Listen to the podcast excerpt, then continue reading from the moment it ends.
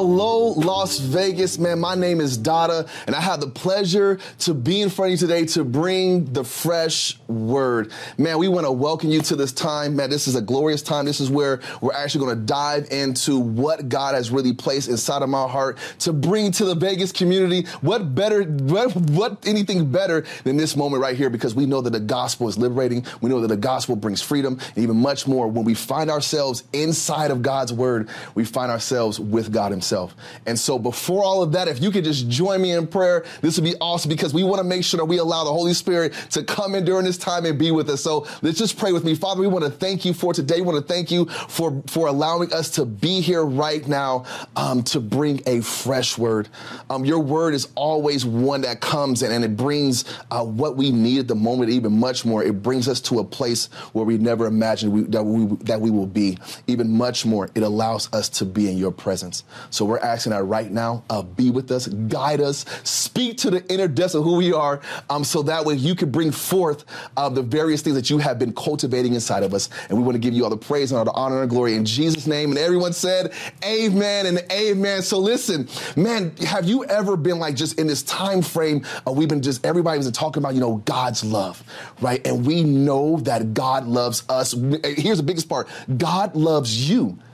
But I believe there's a bigger picture to this. I believe there's a lot more um, to this this this love thing than we ever imagined, right? And over at Connection Church LV, where you know I happen to be and have the pleasure of being a lead pastor for, over at Connection uh, Church LV, our mantra is loving God, loving people, and connecting the two. And the biggest part in all of that is the very first part is loving God. But I believe inside of inside of ministry as a whole, what we've done is is that we've we've we focused so much on the love of God. And don't get me wrong, hear me out. I believe that number one, this is the essence of, of salvation. Um, this is the essence of uh, redemption, right? This is this is how God has truly allowed Himself to be with us. This is where we actually find ourselves in the presence of God. But I believe inside of Scripture there is a portion that really brings out the essence of love, and even much more.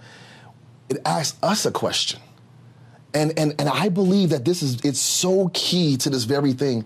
And so before we even get to that portion of scripture, I want to get into Matthew uh, chapter 6, verse 24. Remember, this is a fresh word. This is where we're actually looking at God's word, right? We're extrapolating various things so that way we can understand exactly what we, what he wants us to know. And so over in Matthew chapter 6, verse 24, it says, no one can serve two masters for either he will hate the one and love the other, or else he will be loyal to the one and despise the other.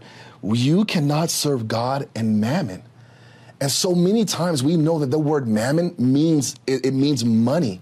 But there's another portion of that word I think that that is not fully understood, right? Especially when we look at it from from the Greek standpoint, and that word means for the treasure a person trusts in. So when we look at mammon and what Jesus is saying right here, he's saying, hey, guess what? You cannot serve God and also put something in the trust, and put your trust in something else. The biggest part is for us to really understand that to love God is to is to trust God. And I believe inside of John chapter 21, where we, we find Jesus looking to restore Peter. And what we what we come to understand is, and if you're if you're following me, just turn your Bibles over to John uh, chapter 21. Right over there, what we see is that once again we have we have Jesus restoring Peter right? And and with this very thing is that is that Jesus begins to ask Peter some questions. And these questions are so valuable um, to, to the restoration of Peter, but I believe also too, it's so valuable for the restoration of ourselves right? And he asked Peter three times, do you love me? And, and let's, let's, get into this real fast, right? We're going to read a couple of verses so that way we can really understand where we're at. So, chapter 21, verse 15, it says, So when they had eaten breakfast, Jesus said to Simon Peter, Simon, son of Jonah, do you love me more than these? He said to him, Yes, Lord, you know that I love you. He said to him, Feed my lambs. He said to him again a second time, Simon, son of Jonah, do you love me? And he said to him, Yes, Lord, you know that I love you. He said to him, Tend my sheep.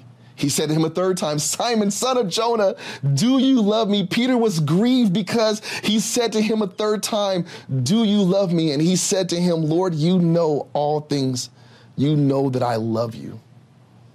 What's so interesting about that whole, that whole dialogue here is the word love and, and what it means. And I really want us to really pay attention to this very, very moment because I believe it's really going to get to the depth of what Jesus is asking Peter and also to the depth in regards to what Jesus wants us to understand. And so when we look at this, the one key thing we have to understand is the usage of the word love. And I believe even today we have this misconception of when it comes down to love, right? Because we're like, oh man, God loves us and, and everything. But that is true 100%. We talked about it earlier. But what I see here is, is Jesus asking Peter, Do you love me? And I believe this, this really gets down to the, the nitty gritty of the, of the commandments in, in that when it's like to love the Lord God with all of your heart, all of your mind, all of your soul, and all of your strength. Like love God with everything that you are, right? Hold nothing back.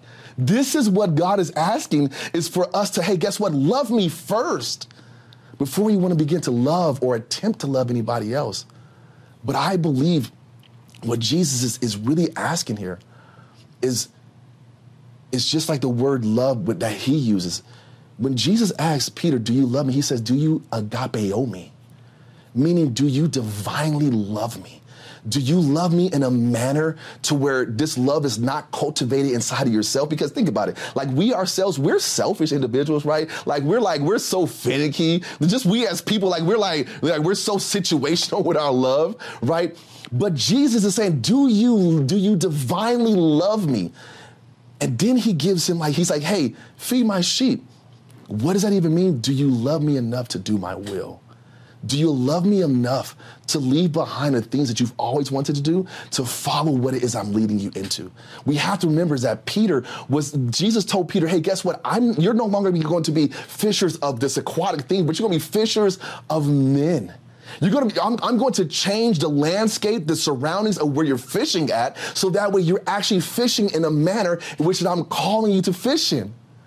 But the first thing, first thing first, is that do you love me? Do you agapeo me? And Peter, I believe, just like many of us, he says, I phileo you. Like, I'm attached to you. Like, I adore you. But I really don't, I really don't know if I love you enough to, to do your will. And, and I believe that this is where, where God is asking us is that do, do we love him enough because here's the part He loves us enough to bring us to a place of brokenness, to a place of healing, like from a place of like desperation to a place of like peace, like from a place of like sadness and, and distortion, like distortion to a place of, of peace, joy, and a sound mind. Like God loves us enough to bring us to that place. But it's not about God's love, it's about our love for God like our love for the Father, our love for the Son, like our love for the Holy Spirit. Like, this is the question Do we love the things of the kingdom more than we love the things of the earth?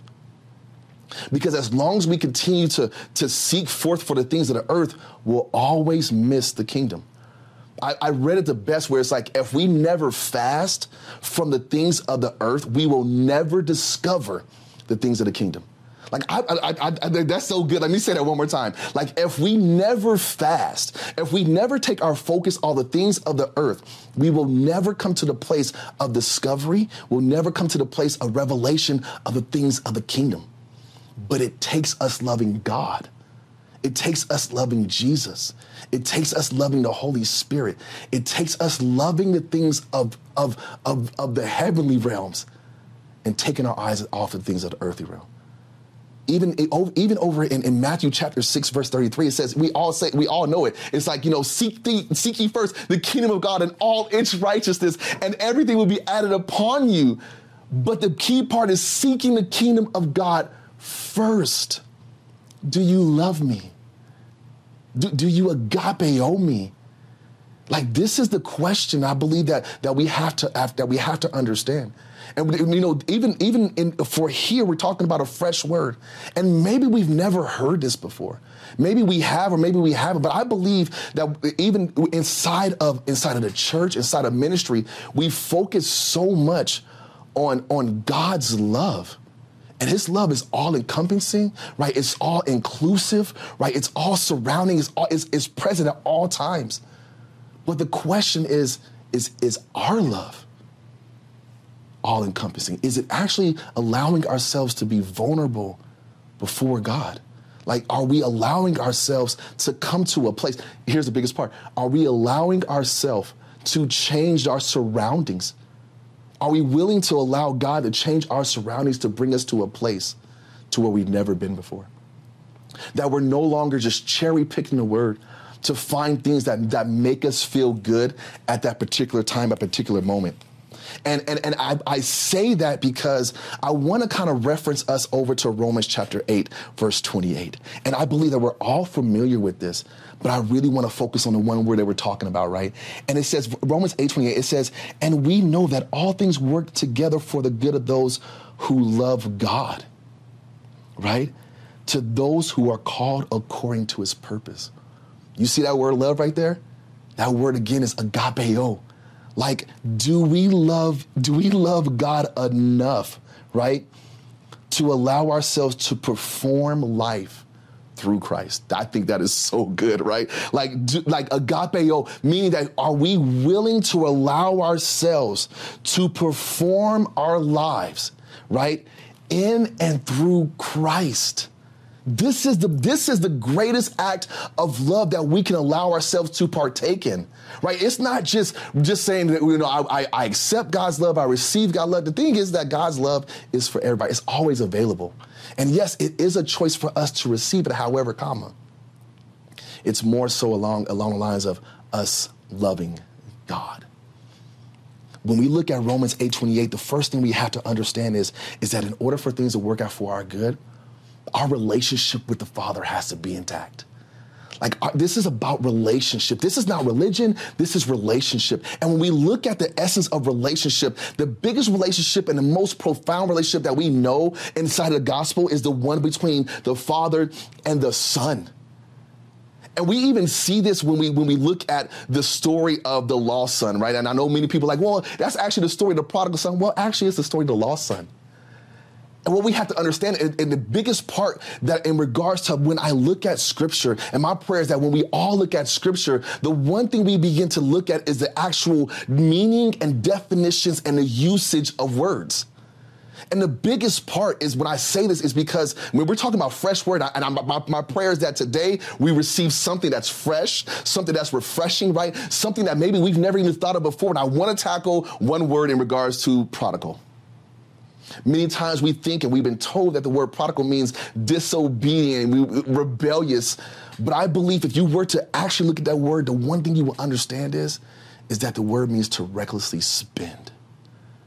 It means to recklessly spend. So when we look at the story of the lost son, we understand that he recklessly spent what the father gave. Here's the biggest question for us today is that what has God given you? What has he given us that we've actually been reckless in our spending of it? But we have to also understand, and, and, when we look at this word, we can also say that the Father is a prodigal father. I know many of you guys like, blasphemy, this is crazy. This is the biggest part, is that he recklessly spends his love on us. He, he, he, there's no bounds for his love for us. But the problem is just like with the, with the lost son, with the younger son, we allow the world to dictate how we love the father. We only love him in regards to what we receive from him, which means that our love is conditional. It has boundaries to it. But agape love, but agape love, agape love has no boundaries to it. It's, it's, it's, not, it's not confined to the things we receive. It's not confined to the things that we do. It's not, it's not, it's not confined to our performance. It's not confined to, to our comfort. It's not, it's not confined to our money. It's so abundant. It's so great. Why? Because the kingdom is so great. And the love and wish that this, this in regards to who this, this love comes from, he's so great And if, if the God the Father is so great, his love is so great. And so since his love is so great, then the question is, is how do we receive a love that's so great? Like how do how are we able to position our hearts, position ourselves in a manner to where we receive this love and then we give it out? Well, we're going to get to that, right? But I want to also tackle the older son in this in this story as well. Is that the older son? Remember we talked about being confound to performance. See, the older son, he loved his dad. However, I don't think he really understood that his love was not. It wasn't just all on performance based. See, he was like, you know, I serve you, I've done this, and all I wanted is, is this this from you.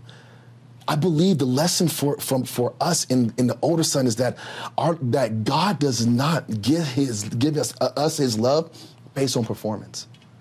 It's all based off off of what he already has.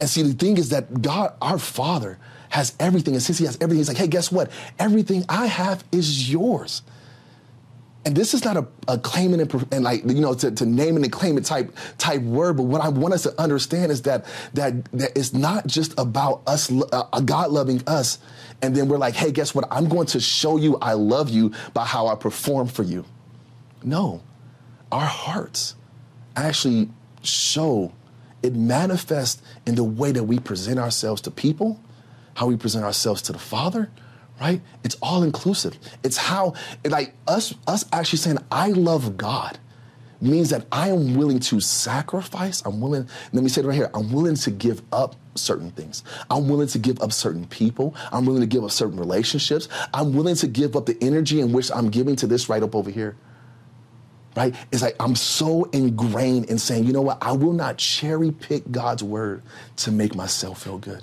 And, and I'm, i know some of you probably like, what in the world are like these like these two colorful things? Like what is the, what is these fruit? What I I brought this on so that way I can show that sometimes what happens is is that we're like, you know what, this is God's love, and then what we do is we cherry pick what we want from it. Like we like we take from what we want from it. And it's like, you know, eh, you know, I feel this way today. So it's like, you know, I'm feeling happy. So, you know, I'm gonna give a little joy to the people I work with. It's like, you know what? I'm feeling a little, I'm feeling a little, a little generous today. So, you know, I'll I'll give a little bit of time. But God, the, the, but God's love, which is agape, is not cherry picked. It's it's all inclusive. And so to say we love God and to say we love people, they're not separate. And what we learn from, from the story of the prodigal son is very simple is that the same father that ran for his younger son is the same father that came to his older son. It's the same love. It did it, it, didn't matter in regards to like what they had done. It was all about the father's love. But here's the biggest part is that what we see was their love for the father in that it, the, the younger son was like, What can you give me?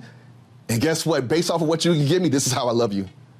And then the older son is like, hey, guess what? This is you show me that you love me by by giving me the things I can celebrate with other people. But the father was like, guess what? Your love, I want your love to mimic my love. This was a message that was given when he spoke to the older son. He's like, guess what?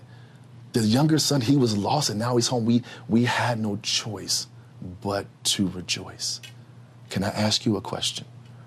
Is your love so divine to where you don't separate it, you actually bring it together? And understand we cannot cultivate this on our own. And I really want us to, I really want to nail this, this, this concept home if you are taking notes, if you're just listening, my prayer is that you find yourself over in Galatians chapter 5, verse 22. And I want to come from, with, I want to come uh, from the Passion Translation because I believe that it really nails it home. It, it, it, says this right here. It says, it says, in the in uh, it says, but the fruit produced by the Holy Spirit within you is divine love in all its varied expressions joy that overflows, peace that subdues, patience that, uh, that endures, kindness in action, a life full of virtue, and faith that prevails.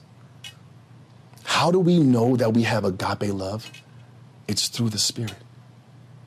And so when we look at Peter and his answer, we understand that Peter did not experience the Holy Spirit just yet.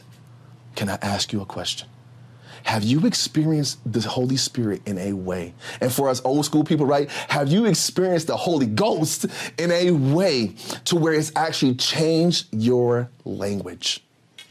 And the reason why I say that is because we have going back to Peter and this exchange, this dialogue exchange between Jesus and Peter. We understand is that Jesus like, hey, do you agapeo me? And Peter's like, yes, I phileo you. And Jesus asks him again, do you agapeo me? And then Peter's like, yes, I phileo you. And then Jesus says, do you phileo me? That's the third question. Jesus used the same words that Peter had been saying in which he loved Jesus. But what I find interesting is that over in 1 Peter chapter 4, verse 8, Peter now changes his language. And he says that love, the love of God, covers a multitude of sin. He is now using the word agape. So the question today is, is that will you allow the Spirit of God to allow you to love people and love God, but not separately, but love them together. So even as this clay comes together, we have to understand is that as it's coming together, you can no longer separate it. Like they are now bound together. And so when you look at one, you see the other. Can I say this to us today? Can we love people in a way that we love God? Don't, that's the commandment right there is that you know what? To love God is to love people and to love people is to love God. And the reason why they, we cannot separate the two is because they're bound together by the Spirit. So the question becomes is, is do we, do you, do I have the Spirit of God in us in a way that is not just loving people, but is loving God first? Can you see the commandments right there? Can you see this lump of clay? Can you see this right here? This is so evident. So as you, the next time that your kids have clay or whatever, right, and they're like putting stuff together and they're making things, they're making a little man or making a house, ask yourself the question, do I love God in a manner that it's so inclusive that I'm willing to fast from the things of this earth to come in a better relationship with the Father? So that way I can love people the way He loves people. See, this is the ministry in which that every person, every believer, right, every church is called to do, is to love God first Without loving God first, how can we even come in contact with the Spirit? Even, even Jesus breathed on the disciples and he said, Hey, guess what? Receive the Spirit. Receive the Spirit. He breathed on them so that they, that way they can have something imparted into them. This is the same Spirit that was in the beginning when, when God breathed into the nostrils of man, that ruach, that, that, that, that breath of God is what actually brought life to man. Even, even over in Second Timothy verse 3, right, ch- uh, uh, chapter 3, verse 16, where it's like, guess what? all scripture is breathed out. All scripture is the inspiration of the Holy Spirit. Check this out. The Holy Spirit is not just, not just power, but it's life. Can we say this right here? Can we allow the love of God to be expressed, be breathed onto us, breathe into us, allowing us to encounter the Holy Spirit to where we love people, they can't tell who we're really loving.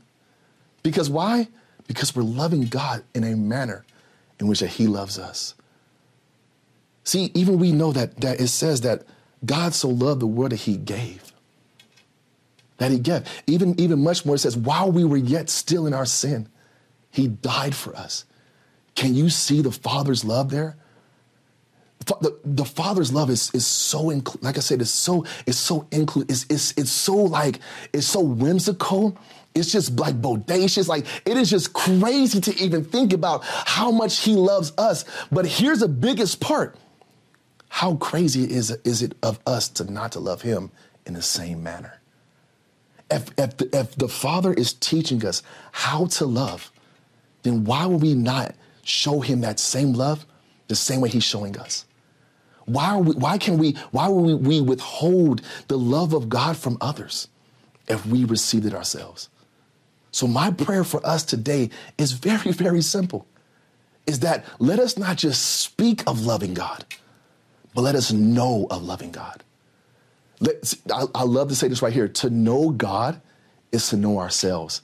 And to know ourselves is to know God. How can we how can we actually understand the love of, of the, any type of love whatsoever if we don't know the author of love itself? Can we choose today to love the author of love? Can we choose today to, to, to, to love the one that gave us breath? Can we choose today to love the one that will change our language of love? This is what this is loving God. This is not just loving God in a phileo way, saying, you know what, I adore you, I'm personally attached to you. No. This is loving God in a way, just like he told Peter, hey, feed my sheep, feed my, tend my lambs. What did all that mean?